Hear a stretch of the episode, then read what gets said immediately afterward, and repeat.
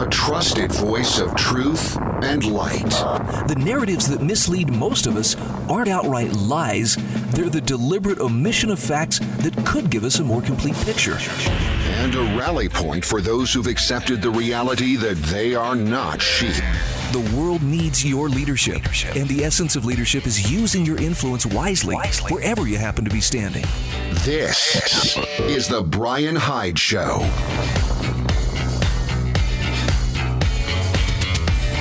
All right, welcome to the show. Thank you once again for joining us. Whether you are a first time wrong thinker or an experienced pro, I want to welcome you to our ranks. Yeah, we may be few in number, but here's the thing truth is truth, whether everybody believes it or not. And truth is the driving dynamic behind this show. Not that I have cornered the market, not that I claim to uh, to know all truth. I don't, but I'm pretty serious about pursuing it. And I assume that you are probably here. You're probably here because of some similar drive. You're, uh, you know, you're getting partial truths or half truths or maybe some blatant untruths in other places. I try to give the best that I can in terms of content content that reflects the truth, and uh, more importantly, allows you to make up your mind as to okay, so does that ring true or not? You don't have to agree, but uh, I feel like I should point out this isn't just an act that I put on about uh, hey I'm the truth teller. no, this is uh, this is what drives pretty much everything I do on a day to day basis, and I guess it's fitting that uh, that today of all days I would uh, start the broadcast with uh, with an acknowledgement of the guy who more or less set me on this path. Now he has no idea. I don't know. Maybe he does at this point. Uh, Rush Limbaugh passed away. Um, I don't know the details other than it was announced this morning. His wife, Kathryn, uh, went on the first few minutes of the Rush Limbaugh show and announced that, uh, in fact, uh, you know, the, the king of, of talk radio had passed away. This was not exactly a surprise. I'm thinking it was a little over a year ago that uh, Rush was diagnosed with stage four lung cancer and uh, he never wallowed in victimhood. Oh, poor me! Look at oh, what a horrible lot I have in life. Uh, it was just about a year ago that President Trump gave the Presidential Medal of Freedom to Rush Limbaugh. I think at the time I may have commented. I think that was actually a well deserved recognition of what this guy had done with uh, with his platform and and with his his microphone. But I want to take a minute here just to to acknowledge something, and that is, look, the people who hated Rush Limbaugh and and almost guaranteed the people who are hating on him the hardest, the ones who are dunking on his uh, grave right now, just oh yeah, I've been waiting so long to say this.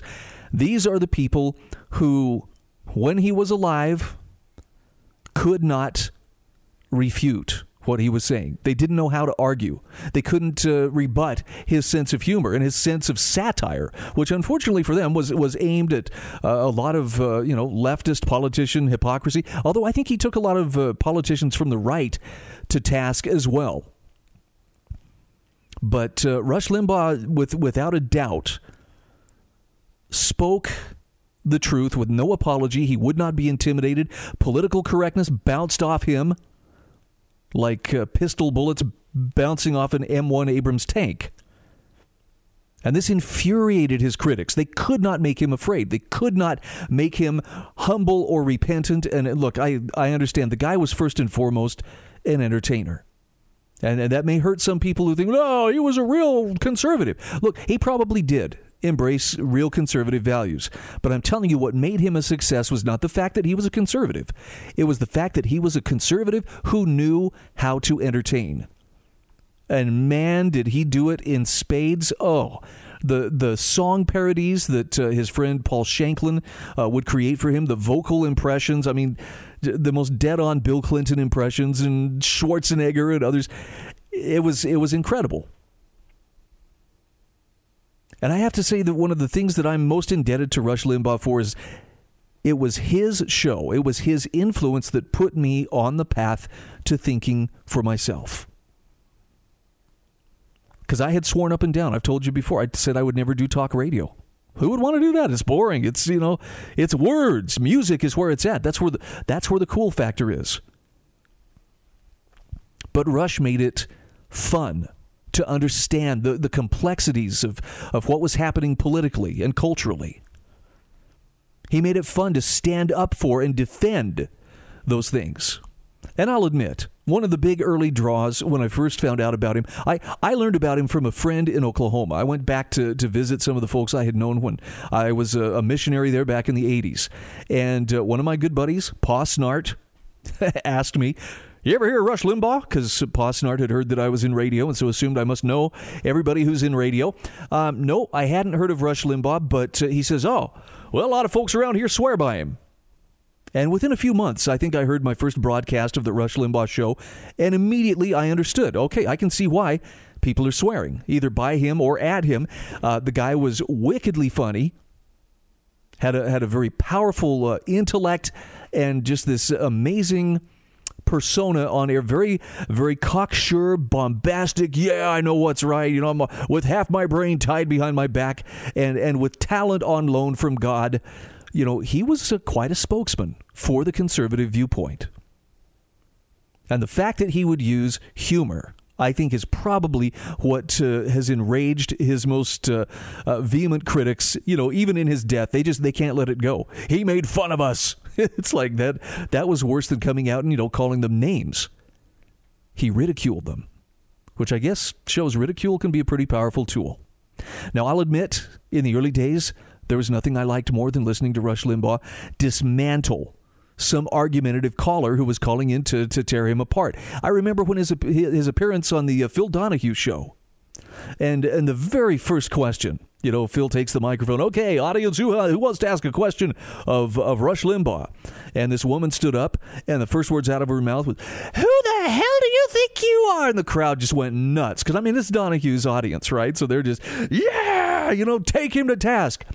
And and Rush answered her question. Now, he put her in her place, which I thought was pretty cool too, but um, he just cited for a chapter and verse. Ma'am, I'll tell you who I am. I am the most successful talk radio personality. I'm, actually, he said, I'm the most successful radio personality in the history of radio. I talk to 33 million people every week, and he listed off his list of accomplishments. I'm on this many stations, and you know, and and and this is something that that I have created myself. And uh, he says, and I'm protected by the First Amendment, which allows me to to uh, to do all of this, just as it protects you to be whatever the hell you think you are. And it was just like, wow. he was very good at uh, at the, the dude could argue. He he knew how to, to put people in their place. And yes, as a budding talk radio personality, I definitely emulated him and, of course, mimicked him when it came to tackling those uh, argumentative callers. And you know what? It plays well. It's you know it's it's one of those things that will in fact draw an audience.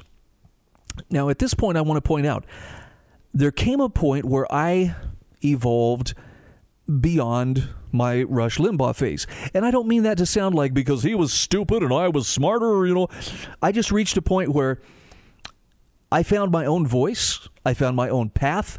And I would like to think uh, Mr. Limbaugh would have been proud that at that point uh, my trail and his went different directions and he continued doing what he was doing which i think for, for a lot of people was this was the, the first real introduction to conservative thought that most of them had had and while there were many things on which i think he was absolutely right there were some pretty significant things on which i didn't agree with him as well and that's okay because the key is I never would have arrived at the point where I was ready to start really thinking for myself.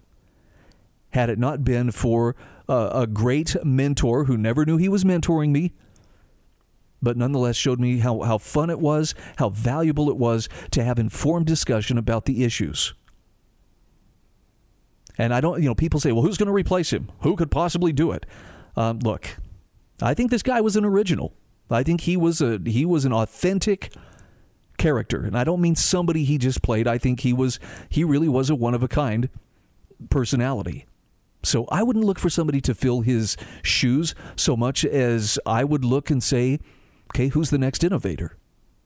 Who's it going to be? You don't really need a Limbaugh clone. You don't need somebody who's just going to get out there and parrot the talking points. Uh, somebody that can step up and, and, and set the standard, which is what Rush did. So, haters, go ahead and hate. Look, I, I, if I were in your shoes, I would probably feel the same way. He was very difficult to refute.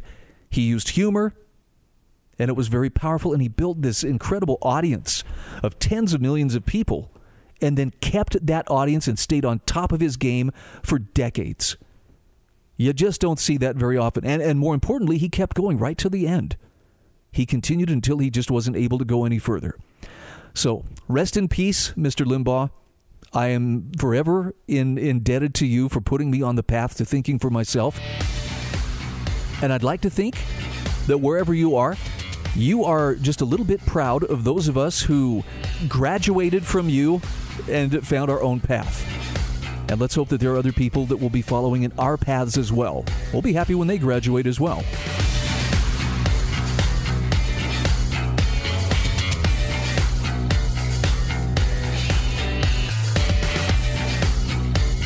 This is The Brian Hyde Show.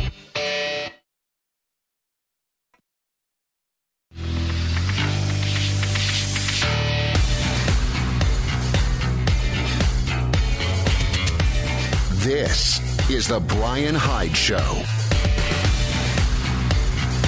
All right, welcome back to the show. Our program brought to you in part today by Landmark Risk Management and Insurance, Rio del Sion Home Lots, and Monticello College.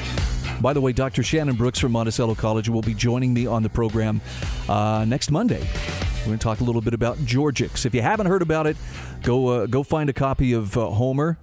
yes, Homer the poet, and uh, and you can you can find an excellent series of poems about uh, working with your hands and feeling the earth and partnering with nature to raise animals, to raise you know your own food and so forth. All right, let's uh, let's bring it back on path here and talk about a couple of items of interest today. I wanted to to mention that uh, here we are, fast approaching the one year mark of uh, the COVID crisis. I'm actually starting to see a few things pop into my Facebook memories from a year ago that are starting to hint, hey, what is going on here? You know, there's something uh, going on with this virus out of China. Little did we know that in about a one week period during the middle of March, we would totally realign how government operates at almost every level of society.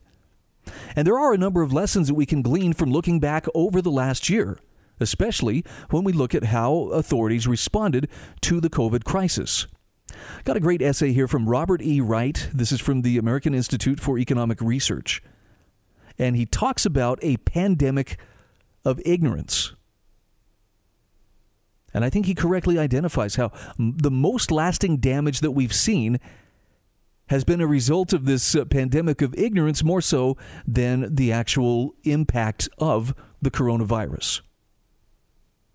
So here's how Robert E. Wright puts it.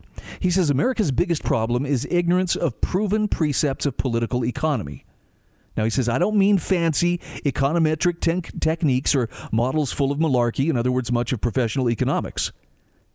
He says, I mean the basic, irrefutable concepts and empirical regularities that he then sketches out in the rest of this essay. If those had been widely understood and applied a year ago, he says states would not have locked down in response to a highly contagious virus deadly only to a relatively small and easily identified segment of the population.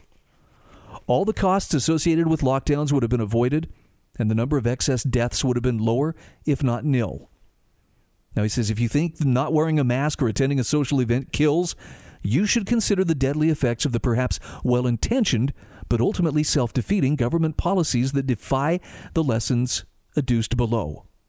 In fact, he says Reason recently released a short, fun video of three deadly policies, including China's infamous famine inducing Kill the Birds campaign. Some brainiac in Mao's Central Communist Party, or China's Communist Party, observed that birds ate grain and concluded that fewer birds would mean more grain for his comrades. Dutiful Chinese subjects killed birds, including insect eating ones. Well, the population of grain eating insects therefore spiked, so grain production plummeted instead of rising. And because the Chinese did not engage in much trade then, famine ensued. In other words, people died from lack of food. That prompts lesson number one, which Robert E. Wright identifies as doing nothing is often better than doing something. He says many ostensible problems are homeostatic, in other words, self correcting. Current trends, up or down, do not usually accurately predict infinite bad things like global temperatures, the number of contagious disease infections, or infinitesimal, infinitesimal good things economic output, the number of puppies, but rather fluctuations within stable systems. In other words, he's saying trends are merely uh, often parts of a range bound cycle rather than indications of an impending nirvana or Armageddon. Only exogenous shocks like an asteroid strike or a panoply of ill advised laws or executive orders can destroy the dynamic equilibrium of such systems, which thankfully abound in both nature and society. He says in this case, birds and insects check each other's numbers and trade based on market prices.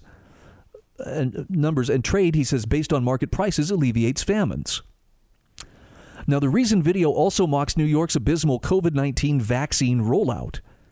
Here, Robert Wright says the state compounded the negative effects of its poor website design with punitive sanctions on HCP or healthcare providers who were unable to vaccinate New Yorkers before the vaccines went bad turning healthcare heroes into zeros with the stroke of a bureaucratic pen.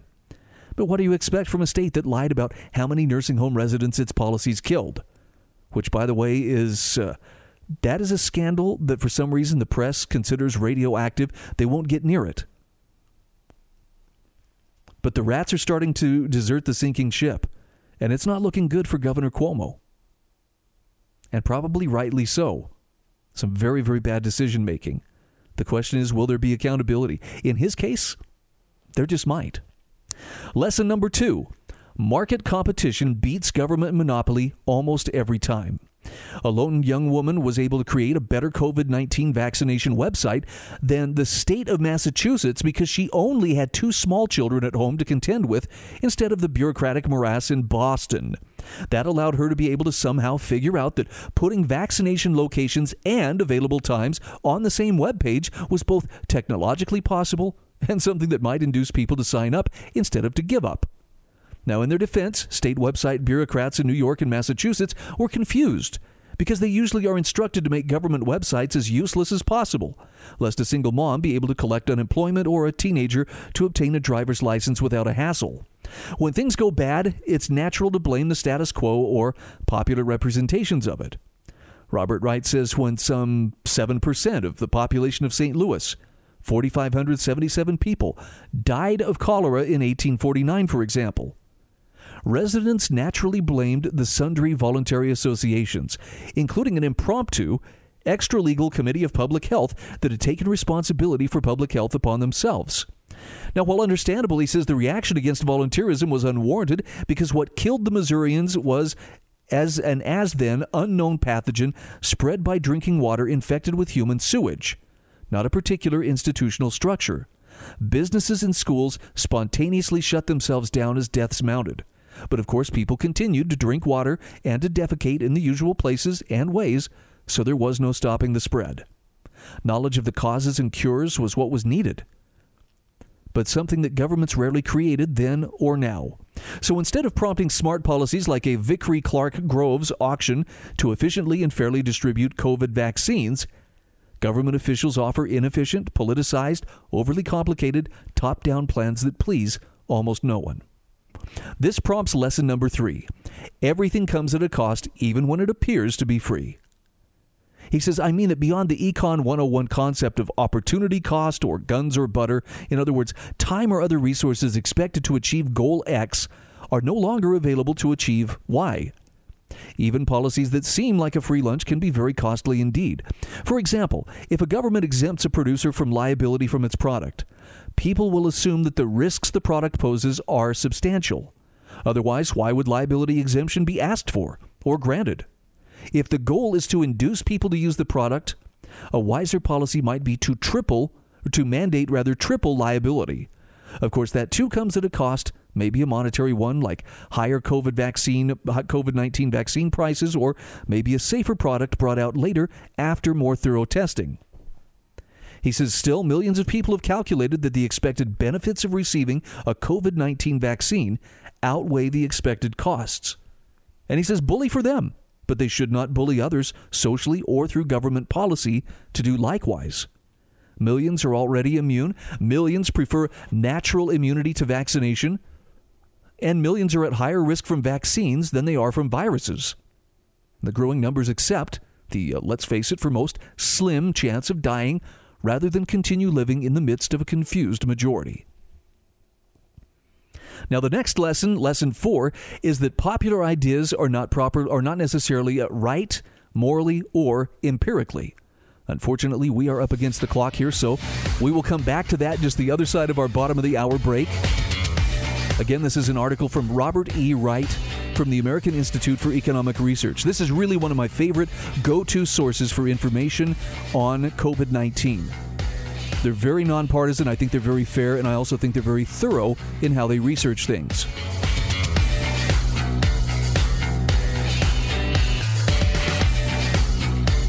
This is The Brian Hyde Show.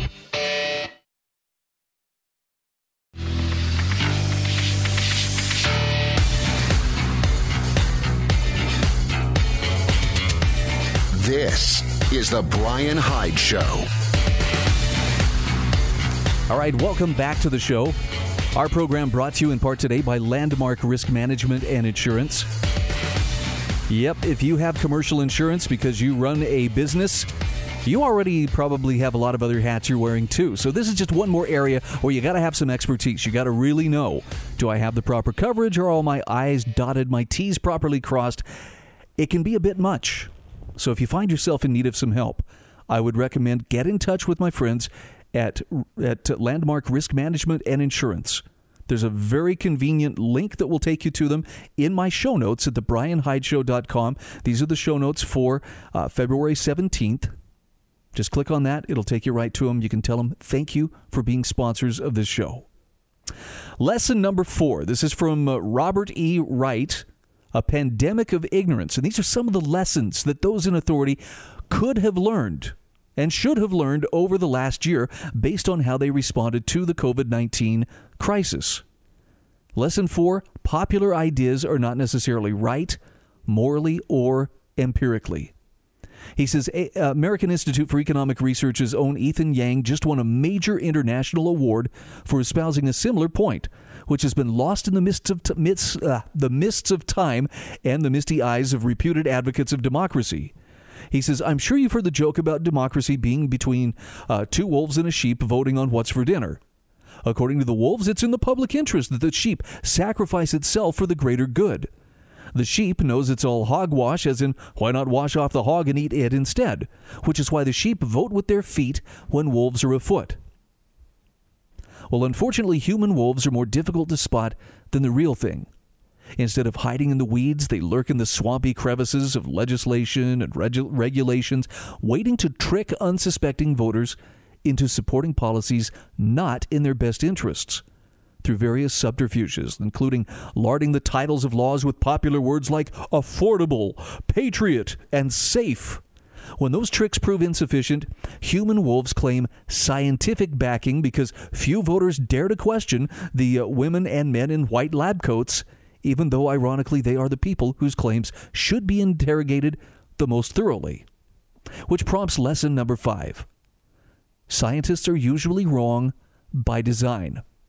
Here's why science isn't about proving theories, it's not about rejecting hypotheses. Scientific theories spawn predictions that good scientists empirically test. If the predictions hold up, the theory can stand as it is for now. If they do not, if a theory's hypotheses can be rejected in the real world, the theory needs to be modified until it collapses entirely and must be replaced. Only through that method are theories with low predictive power jettisoned and ones with higher predictive power taught to students, used to guide public policy, and subjected to increasingly sophisticated testing. So he says Americans' lodestar should be that scientific method not blind obedience to somebody in a white lab coat, even or especially those cloaked with the authority of government. Scientists, you see, are subject to the same public choice critique as government officials. They may work in their own self interest rather than those of you, me, or some vague public. Robert E. Wright says even more disturbingly, government public health officials do not face significant checks. Scientists outside of government may challenge the conclusions of government scientists. but cannot prevent politicians from using their theories, even ones that do not make accurate real world predictions to justify sweeping public policies. As a consequence, many Americans suffer the ill effects of social distancing policies, even though the scientific method rejects the hypothesis that lockdowns and mandatory masking help to stop the spread of COVID 19. Ironically, scientists have not rejected the hypothesis that social distancing mandates are downright counterproductive. So you put together all five lessons of political economy, especially with some of the elementary knowledge of statistical tricks, and yet would have allowed Americans to better assess policymakers' claims about COVID 19 transmission, as well as the best ways to mitigate it and hence peacefully to resist unprecedented policies of dubious constitutionality and little scientific method. I'll have this in the show notes, which you can access at thebrianhydeshow.com. Again, a fabulous article from Robert E. Wright. All right, shifting gears. You're going to see right away why I wanted to share this article from JD Tuccille with you. The headline Politics is seeping into our daily life and ruining everything. And I want to ask you a question just as, as kind of a thought starter. If you are being perfectly honest with yourself, how often do you allow partisan reasons to guide your decisions in how you choose your job, how you choose your brands, how you choose your friends, how you choose to watch something on television? The reason I ask this is because uh, J.D. Tuccille makes a very strong case here that politics is seeping into our daily lives and it's ruining everything. And if there's some good news here, it's that that's actually something you and I can solve for ourselves. He starts with the question Is there anything politics can't ruin? The answer, it appears, is a resounding no, as partisan conflict creeps into all areas of American life.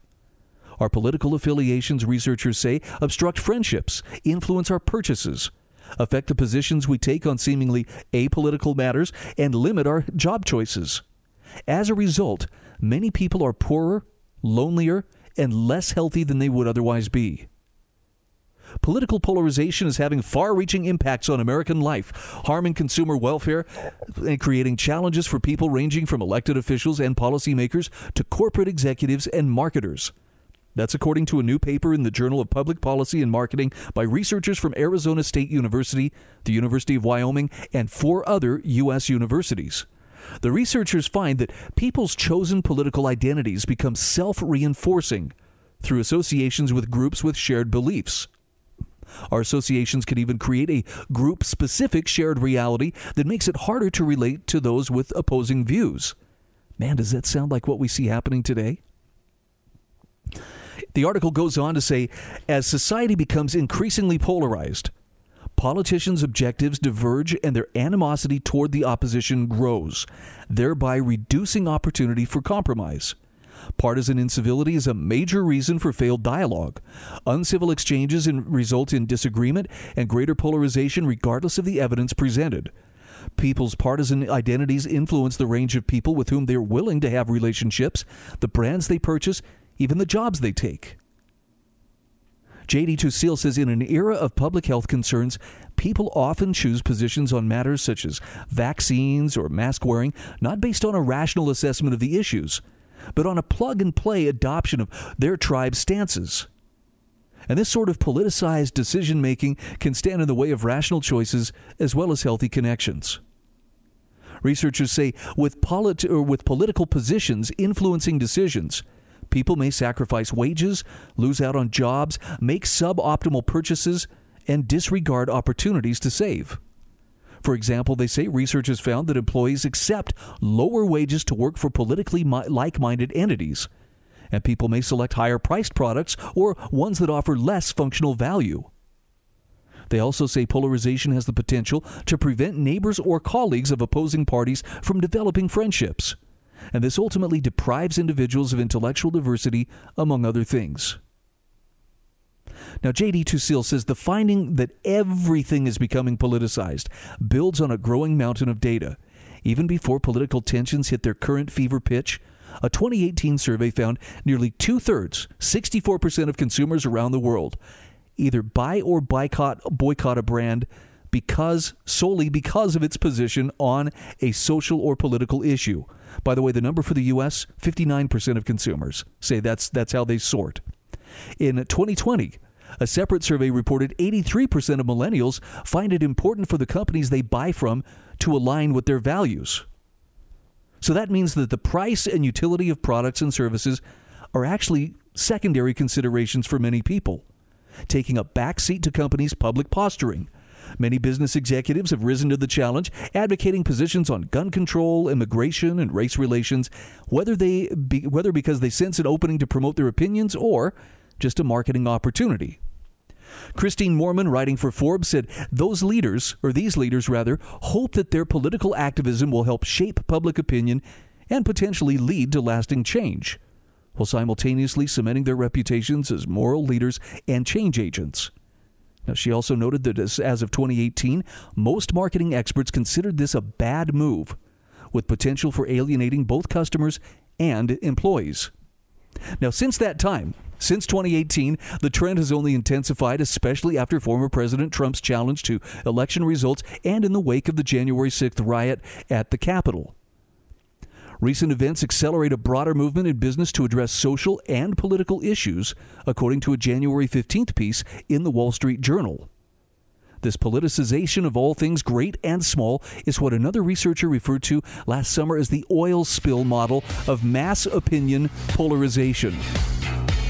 Somehow that brings to mind a very a very useful image, the oil spill model. We'll come back to that just the other side of these messages. Please stay with us.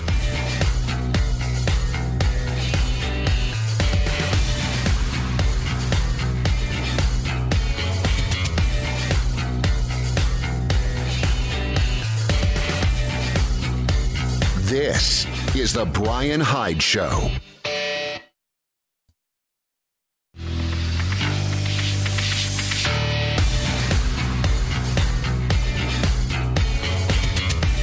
This is The Brian Hyde Show. Well, that didn't take long. I'm I'm seeing the first uh, the first tongue-in-cheek meme here. This is uh, let's see, it's a it's a tweet from Rush Limbaugh. Tune in this Thursday, the 18th of February, to hear our bombshell report on Hillary Clinton. I'm confident this information will lead to her arrest. All right, it's tough but fair. Rush would probably laugh at it. All right, going back to our article about how politics is seeping into every part of our daily life and ruining everything. This is uh, this is an article that I shared uh, from uh, JD Tuccille, talking about how it's it's like an oil spill. In fact, he, he gives the example. Um, this is this is how uh, Pennsylvania State University's Daniel DellaPosta portrayed the oil spill model of mass opinion polarization. Daniel DellaPosta says, "What if polarization is less like a fence getting taller over time?" And more like an oil spill that spreads from its source to gradually taint more and more previously apolitical attitudes, opinions, and preferences. This was in a study published in June 2020 in American Sociological Review. He said even many initially apolitical lifestyle characteristics, from musical taste to belief in astrology, can become politicized as signals for deeper beliefs and preferences a tendency most saliently captured in the popular image of the latte liberal.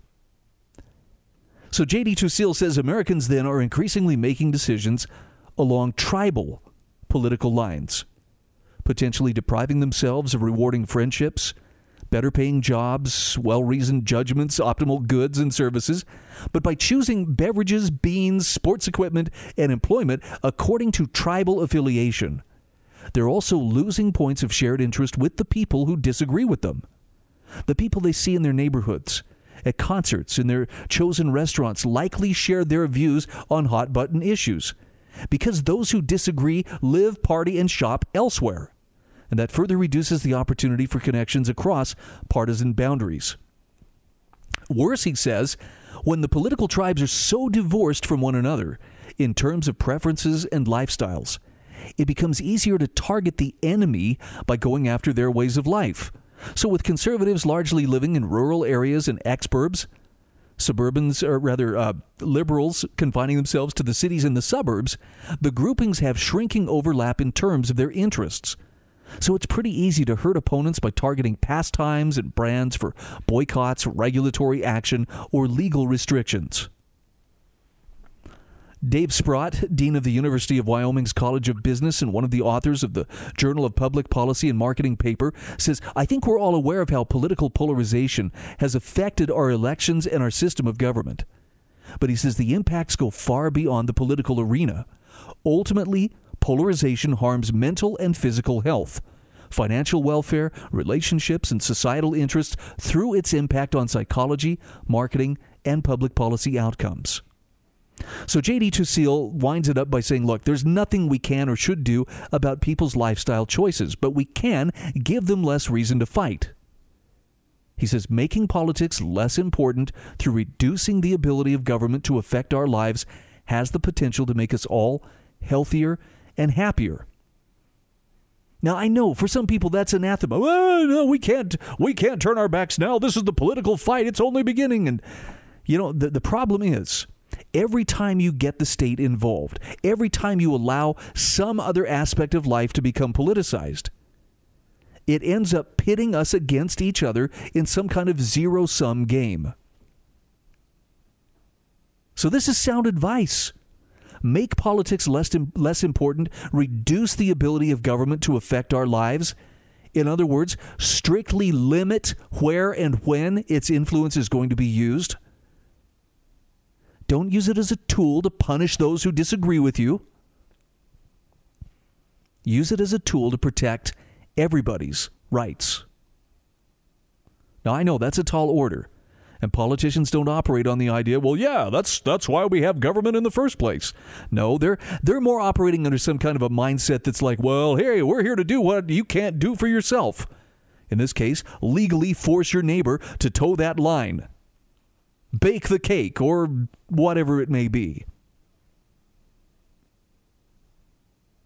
Can we not see what happens when we use the force of government in the place of persuasion?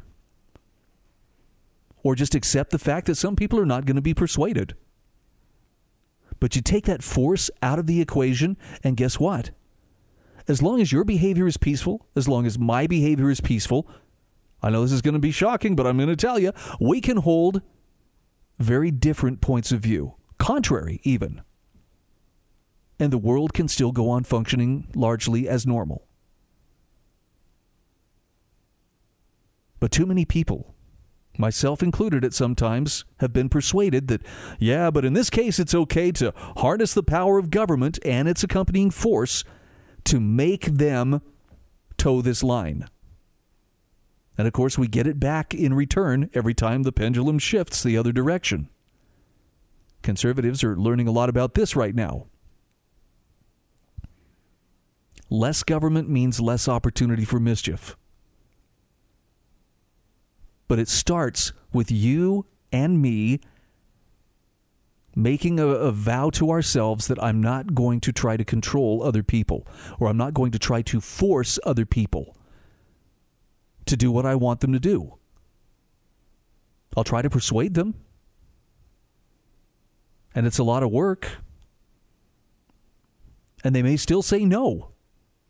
But it's a better way. And it's much more conducive with freedom. And, and I can hear it. Look, it's coming from the left and it's coming from Brian. What about people who just won't uh, do what we think is right, what the majority thinks is right? And my only question is this Is their behavior peaceful? Yes or no? If their behavior is peaceful, leave them alone. It's none of your business. If their behavior is not peaceful, all right, then we've got a problem. It may be the appropriate thing to bring the state in and make a correction. But again, it comes down to that, that little tyrant living in our, our skull sized prison. The one that just is, is determined. Well, we've got to do this, otherwise, somebody's not going to do what's right. I don't know why this is so hard for, for people to grasp, or where we got out of the habit of minding our own business and letting people pursue happiness in, in whatever way, peaceful way, they see fit. But we certainly have come a long way in this direction. And of course, you know, the COVID stuff has, has just made this even worse. Uh, you know, what was the, oh, this is the thing that just makes, makes me just sick. It was a video of a woman in California. She works for the state. She's a she's a COVID enforcer of some sort with the Department of Health or something. Prior to the Super Bowl, there was a business which um, sells alcohol. I don't know. They sell beer, they sell liquor, or something like that. They were doing delivery, which I guess was totally legitimate under COVID guidelines. But because of the heavy demand for alcohol prior to the big game, they allowed for people to come and pick up orders to go from their establishment. So in came this bureaucrat and she shuts them down. You guys are violating our guidelines. You can send it out for delivery, but you cannot have people come here. I'm going to have to shut you down, which she does. And this is the part of the video. This is on the, the surveillance video of the actual store. She thinks she's alone. She does, I don't think she knows she's on camera. But once she's got them shut down, she starts to celebrate. No, I mean literally, she starts to dance in place and clap her hands like, uh, uh, uh, I just ruined your life. It feels so good. And the scary thing to me is, I believe that mindset isn't just limited to that poor lady who would celebrate getting to flex her authority, however limited it may be, you know, just a little bit. I think there are actually millions of people out there with that same authoritarian mindset and that same desire to celebrate because they got to, to push somebody else around or they got to they got to boss somebody else around. And it's not just the, the mask enforcer who's standing outside your supermarket. It's the common customer who's walking along feeling empowered, recently empowered. I'm going to go out here and I'm going to make sure everybody is toeing line. Pull up your mask. Where's your mask? And you know they become uh, the the police of sorts. Oh, and they get a contact high when they do encounter someone with actual authority. Look, I'm not telling you these are people you should hate. I don't want you to go and confront them and tell them they're bad. I'm asking you to do something that's actually a little bit tougher. I'm asking you to look into your own heart and see if you don't have a little tyrant lurking in there, waiting for an opportunity to get out there and flex on somebody. Because if you do find that little tyrant lurking in there, you got a couple of choices. You can exile them to some place where they really have no say. You can carefully take them between two fingers and drop them down a well. But at some level, you got to be willing to root them out. Because that is what a decent person would do. This is The Brian Hyde Show.